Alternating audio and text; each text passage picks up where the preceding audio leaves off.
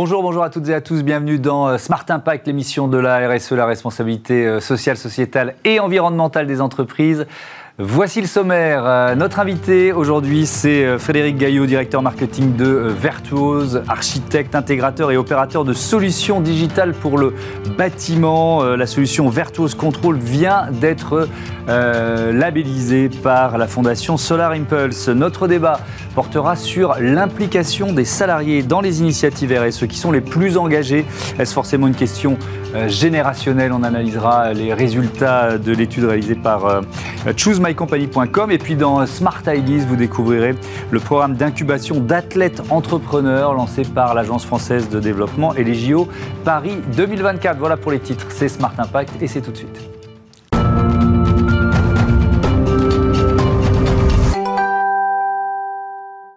Bonjour Frédéric Gaillot, bienvenue. Vous êtes donc euh, le directeur marketing de Virtuose. Vous rendez nos bâtiments plus intelligents, on peut dire ça?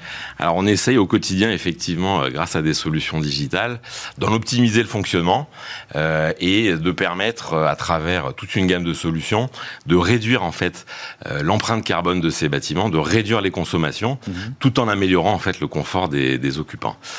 Euh, C'est quoi les leviers, euh, les leviers principaux, les leviers d'impact principaux que vous mettez en œuvre Alors aujourd'hui, nos solutions digitales, elles reposent sur plusieurs types de, de briques euh, servicielles. La première chose, c'est qu'on travaille généralement déjà sur une première étape qui est la collecte de la donnée au sein des bâtiments. Mmh.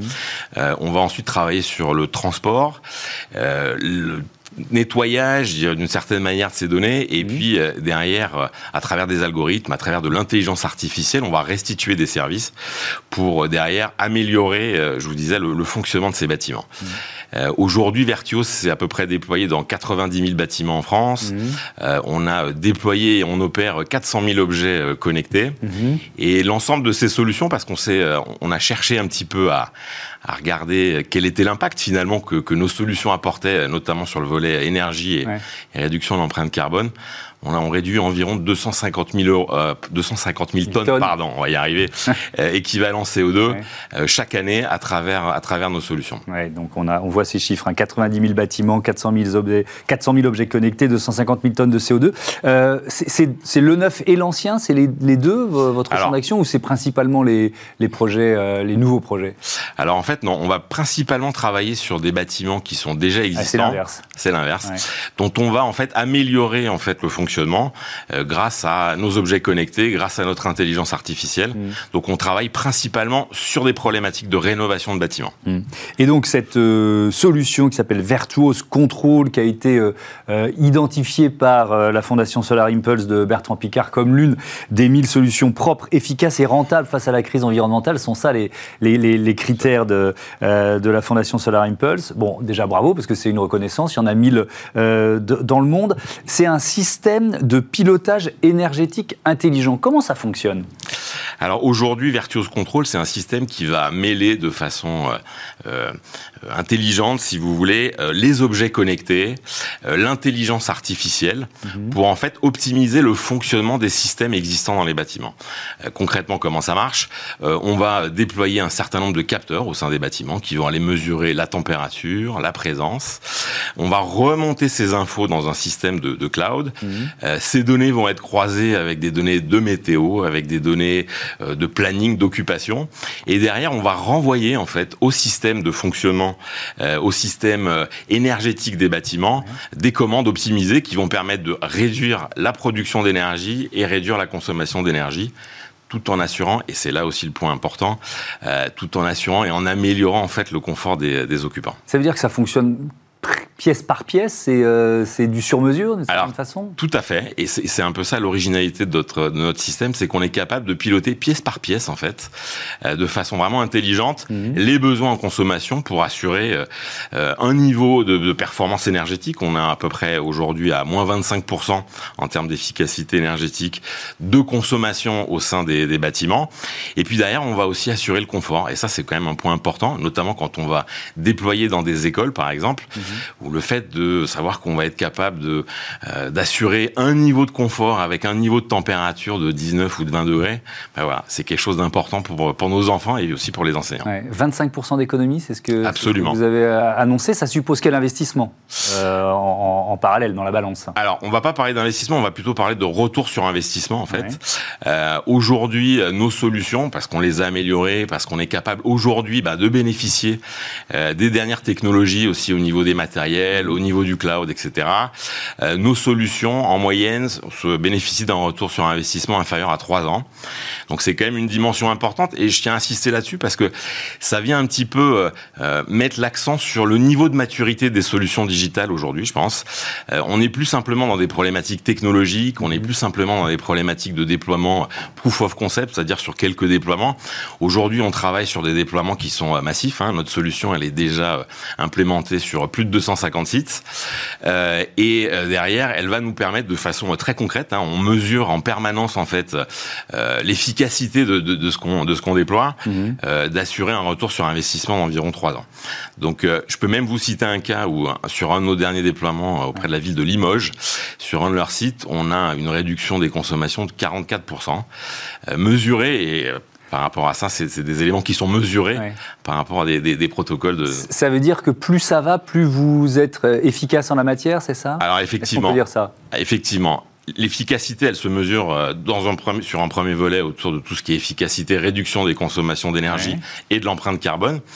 Et puis, c'est aussi une dimension euh, financière et technologique qui va nous permettre euh, bah, de réduire les temps d'installation, de réduire le nombre de matériel installé, d'en faciliter l'exploitation et donc derrière d'avoir des retours sur investissement de plus en plus réduits. Et ça, c'est aujourd'hui une dimension importante, je crois, sur ces solutions de décarbonation. C'est qu'elles sont pas simplement sur un discours, elles sont aussi sur une réalité économique qui permet permet d'être au moins aussi performant que des solutions plus traditionnelles. Est-ce que l'utilisateur, il garde la main quand même? Ah, ça, c'est effectivement. Parce que, voilà, si on a une intelligence artificielle, les capteurs, ils il faut que ce soit comme ça, euh, et tu passes pas tes 19 degrés. Oui, mais j'aimerais bien avoir un peu, un peu plus chaud ce, soir. Alors, effectivement, toutes ces solutions, elles sont monitorées par des êtres de chair et d'os qui, en permanence, s'assurent que tout fonctionne bien, euh, que euh, le service est rendu correctement. Donc, à aucun moment, si vous voulez, on a des risques de dérive euh, qui seraient liés à, l'absence en fait de contrôle humain derrière tout ça. L'autre question, c'est la question de la sécurité. Plus on place d'objets connectés dans un bâtiment, plus cette question euh, devient majeure. Alors ça, effectivement, c'est un des axes sur lequel on travaille en permanence. Mmh. Euh, aujourd'hui, on a des équipes spécialisées en fait sur ces sujets-là. Alors on bénéficie aussi du savoir-faire du groupe NJ en la matière, qui viennent en permanence auditer, qui viennent en permanence s'assurer que les différentes mesures qu'on met en place nous permettent de, de sécuriser au maximum ces données, leur transport et leur exploitation. Hmm. Ça change quoi ce label le, de, la, de la fondation euh, Solar Impulse? Donc vous l'avez euh, reçu il y a quoi? Il y a à peu près un an, c'est ça? C'est ça. Donc on peut déjà faire un premier bilan. Qu'est-ce que ça change? Moi, j'imagine en termes de notoriété, même pour, vous êtes effectivement dans le groupe NJ, mais en termes de notoriété internationale, c'est pas rien quand même. J'ai plusieurs, euh, je pense qu'il y, a plusieurs réponses par rapport à ça. La première, elle est déjà en interne en fait. Euh, J'ai envie de dire que ce label, ça a permis aussi de mobiliser un peu tout le monde. C'est aussi une reconnaissance déjà un du travail qui est, qui est accompli mhm. par les équipes, et puis ça permet de donner du sens aussi un petit peu à ce qu'on fait. Et je pense que à titre personnel, euh, bah, moi j'ai trois enfants, c'est important pour moi de donner aussi un peu de sens à ce que je fais mhm. et, et, de savoir que ben, au quotidien, euh, on travaille pour améliorer les conditions climatiques de la planète. Donc c'est la question qu'on doit se poser régulièrement. Pourquoi pourquoi? Absolument. Pourquoi je fais ce job? Absolument. Donc ça, c'est la première dimension. Il y a une autre dimension aussi euh, interne qui est euh, la marque employeur. C'est aussi un élément important, c'est-à-dire la capacité à attirer des talents. Aujourd'hui, les gens sont très sensibles euh, à ce genre de problématiques et ça nous permet derrière d'améliorer la marque employeur et d'attirer et d'attirer des talents chez nous.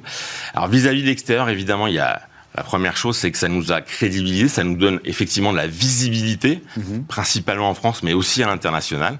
Parce que vous disiez 250 euh, déploiements d'ores et déjà, c'est plutôt ou exclusivement en France euh, ces, déploiements? Alors aujourd'hui, on travaille principalement sur le marché français, mais effectivement, euh, dans notre feuille de route, on a pour objectif d'aller d'aller travailler un peu plus à l'international, notamment au niveau au niveau européen, tout à fait. Et, donc ce label, ça change, ça change. Alors, ça peut faire partie effectivement. Des éléments qui vont nous faciliter l'accès à ces marchés.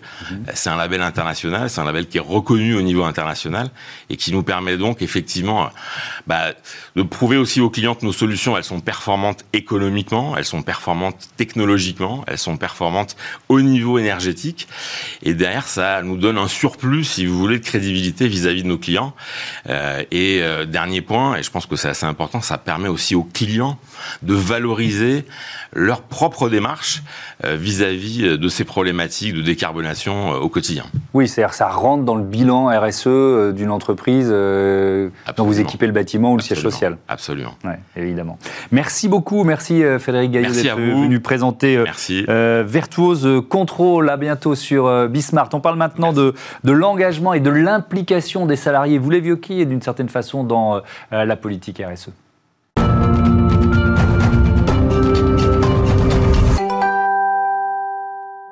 Smart Impact, notre débat aujourd'hui porte sur euh, l'implication euh, des salariés dans les initiatives RSE. Qui sont les plus engagés? C'est forcément une question euh, générationnelle. On analyse les résultats de l'étude réalisée par choosemycompany.com avec son fondateur Laurent Labbé. Bonjour. Bonjour. Bienvenue. Et avec Judith Rosenblum. Bonjour. Bonjour. Bienvenue. Vous êtes directrice projet chez Econovia, agence de communication engagée et responsable. Laurent Labbé, Choose My Company, c'est une plateforme qui est spécialisée dans euh, le recueil d'avis des salariés. Cette étude, vous l'avez faite pour qui et pourquoi? Alors on l'a faite pour nous. Ma compagnie, c'est une entreprise à mission dont la finalité, c'est l'amélioration de la relation au travail. Donc on étudie un certain nombre d'aspects de la relation qui lie euh, les salariés avec leur employeur, mhm. la motivation, l'engagement. Et il y a quelques mois, on a créé un label qui s'appelle Impact Index, et donc une étude, et qui vient analyser la façon dont les salariés vivent la réalité euh, des pratiques et des politiques euh, RSE de leur employeur. Hmm. Donc on a créé ce référentiel et ce label qui a connu un gros engouement puisque 150 entreprises sont rentrées dans cette démarche sur les deux derniers mois. Oui, ça veut dire que les entreprises voulaient savoir, quoi, voulaient savoir euh, ce qu'en pensaient les salariés, parce que ce virage stratégique, on a passé toute la saison à l'évoquer, à l'analyser, à le décortiquer dans cette, dans cette émission, il est majeur, il est euh, partagé, quelles que soient les tailles des, euh, des entreprises. Donc il y avait cette, cette curiosité avec un chiffre euh, global que, que, je vais citer, 70,5% des salariés veulent s'impliquer dans les actions RSE de, leur, de leurs entreprises. Bon, ça c'est le constat général qui est plutôt encourageant. Oui. Vous l'analysez comme ça aussi, j'imagine? Ah bah, les entreprises sont rentrées dans cette démarche parce qu'elles veulent savoir et parce que euh, la RSE, ou l'ESG maintenant, on l'appelle, est un vrai critère d'attractivité, de talent, mais aussi d'investissement. Euh, et c'est un levier de réputation extrêmement fort. Donc mhm. elles ont besoin de savoir ce que pensent leurs salariés. 80% d'entre eux pensent qu'ils sont les mieux placés, mhm. plus que les experts, pour juger de la réalité dont les entreprises euh, mettent en place les pratiques RSE. Euh, donc elles veulent savoir et elles veulent aussi attirer. Donc elles ont mené cette étude, effectivement, et 70% des salariés veulent s'impliquer. Mmh. Après, il y a des disparités importantes. Ah, il y a des disparités. De génération, de genre aussi Globalement, c'est positif. Tout le monde veut s'impliquer. Mmh. Ça sera dire, difficile de dire que d'autres veulent beaucoup moins s'impliquer. Les jeunes sont très sensibles et très clivés sur des aspects euh, sociaux, notamment sur les attitudes vis-à-vis euh, des femmes ou vis-à-vis des minorités. Mhm. Euh, ils ont des attitudes aussi très clivées sur le respect de l'environnement. les femmes sont très sensibles à tous les, tous les sujets de, sexisme et d'exemplarité d'attitude, et elles veulent, elles, plus donner de leur temps dans des initiatives. Et les seniors sont plus enclins à, dans le cadre d'activités individuelles, à transmettre euh, à des populations qui peuvent être euh, mm. plus en difficulté. Donc là, on est vraiment sur le S de l'ESG, sur la solidarité envers des publics plus pauvres. Et c'est là que les seniors veulent le plus s'impliquer. Mm. Euh, ce chiffre, quand même, 32,6% des, des, hommes qui ont répondu à l'enquête ne souhaitent pas s'impliquer dans la politique RSE de, de leur entreprise. Judith Rosenblum, est-ce que l'engagement masculin, il est il est perdu ou il est euh, plus fort dans d'autres, euh, dans certaines entreprises, peut-être notamment dans les startups euh, Comment vous l'analysez Alors effectivement, tout dépend de, de de quel type d'entreprise on, parle. Historiquement, il y a quelques années, la RSE était traitée par les, services de communication des entreprises. Ces services même sont effectivement plus composés de, femmes, de jeunes, d'où voilà le fait que peut-être on ait l'impression que la RSE est un sujet féminin. Dans d'autres entreprises, ce qu'on peut constater, c'est que ces sujets sont traités par les fondations d'entreprises où là, dans les équipes, on peut voir des hommes et des femmes. Et si on prend la RSE euh, telle qu'elle est vécue dans les startups, dans les petites PME, euh, ce n'est pas traité par les sujets de communication, mais directement dans le core business, dans la raison d'être de l'entreprise. Oui, c'est-à-dire souvent ces entreprises, elles se sont créées dans cet objectif. Pour répondre à un problème économique, social, environnemental. Et donc là, nous avons tout type de profils, des hommes, des femmes, euh, toutes catégories sociales Et il faut dire que ce qui est intéressant, c'est que les personnes euh, qui, notamment les jeunes qui ont créé ces startups à impact positif, mhm. sont généralement des personnes qui ont directement été touchées par le problème qu'ils adressent.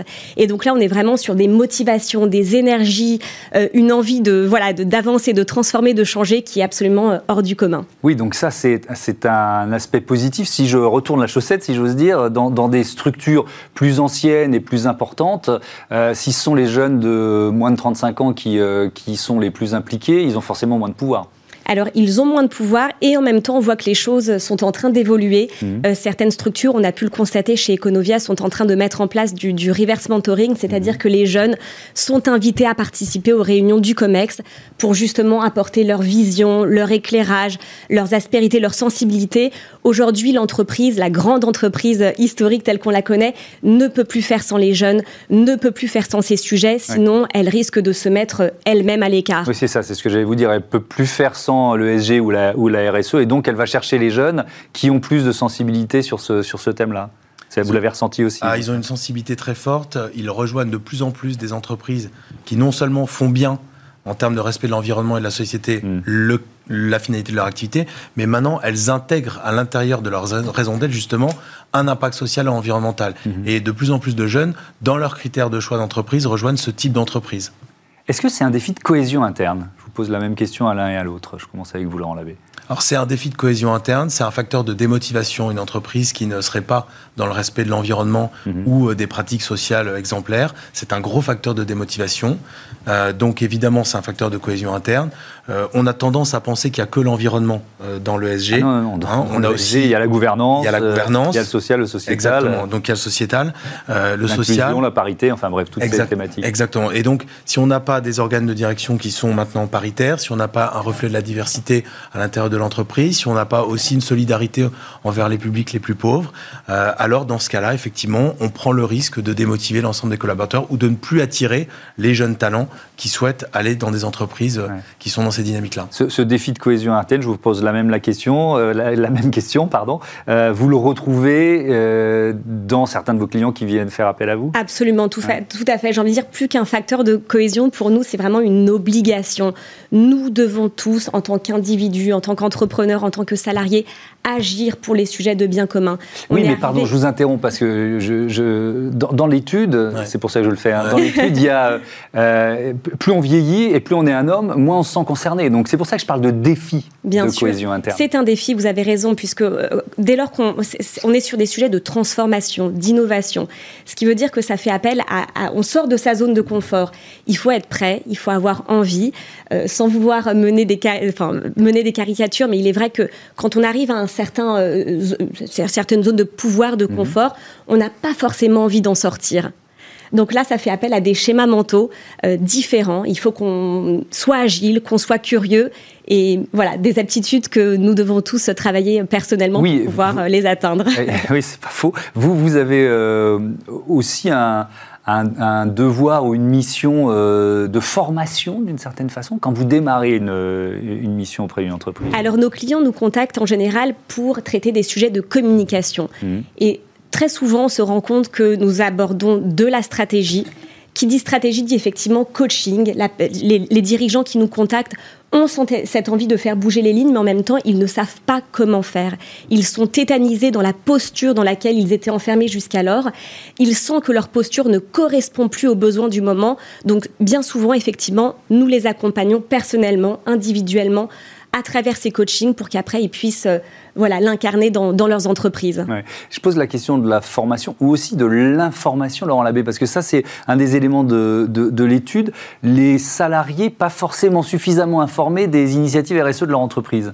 C'est tout l'enjeu de ce type de, de, label finalement, puisque mmh. Impact Index c'est le premier label qui... Euh, finalement s'intéresse à la façon dont les salariés vivent les pratiques RSE. Mmh. Et beaucoup d'entre d'employeurs nous ont dit, bah, nous on a des experts, euh, on s'en occupe bien, euh, ça fonctionne bien. Euh, nos salariés, pourquoi ils seraient en mesure d'évaluer ce qu'on fait, puisque c'est un milieu d'experts. donc finalement, ce qui se passe, c'est qu'on se rend compte que tout se connecte. C'est-à-dire ce que tu disais sur la communication interne, tout se connecte en termes de motivation, d'attractivité, mmh. d'expertise. Il y a une cohésion globale dans laquelle il faut tout à fait inclure les salariés. Oui, parce que, on le dit pour, euh, pour tous les secteurs de l'entreprise, mais le salarié devient le premier ambassadeur de l'entreprise. Est-ce que c'est encore plus vrai en matière de, de SG ou de RSE, Laurent Labbé? Le salarié, il est tout. Il est à la fois un client, mm. il est à la fois un porte-parole, euh, il est le vecteur de réputation, donc il est tout à la fois. mais je, pose la question, euh, et on va conclure là-dessus, parce que souvent les entreprises sont soupçonnées de greenwasher ou de social washer. Donc euh, si le salarié devient l'ambassadeur, c'est peut-être une façon de contrer ce soupçon? Est-ce que vous Alors, ça? une, effectivement, c'est une façon de contrer ce soupçon. En ce moment, on le voit, il n'y a plus de différence entre vie professionnelle et vie personnelle. Mm. Dès lors qu'on parle de sujet d'RSE, effectivement, il y a une manière, une responsabilité que nous avons chacun d'incarner ces valeurs. On ne peut pas les incarner en entreprise et après, une fois qu'on est à la maison, euh, avoir des, des, comportements qui ne sont pas identiques à, ses propres valeurs. Donc encore une fois, ça, ça, ça dépend vraiment de, de, qui on est. Ça fait appel euh, voilà, à nos émotions, à notre raison d'être personnelle. Et, et, du coup, euh, on a tous un rôle à jouer. Merci beaucoup, merci à, à tous les deux. On passe à Smart Ideas, un footballeur qui s'engage. Smart Ideas avec BNP Paribas Découvrez des entreprises à impact positif.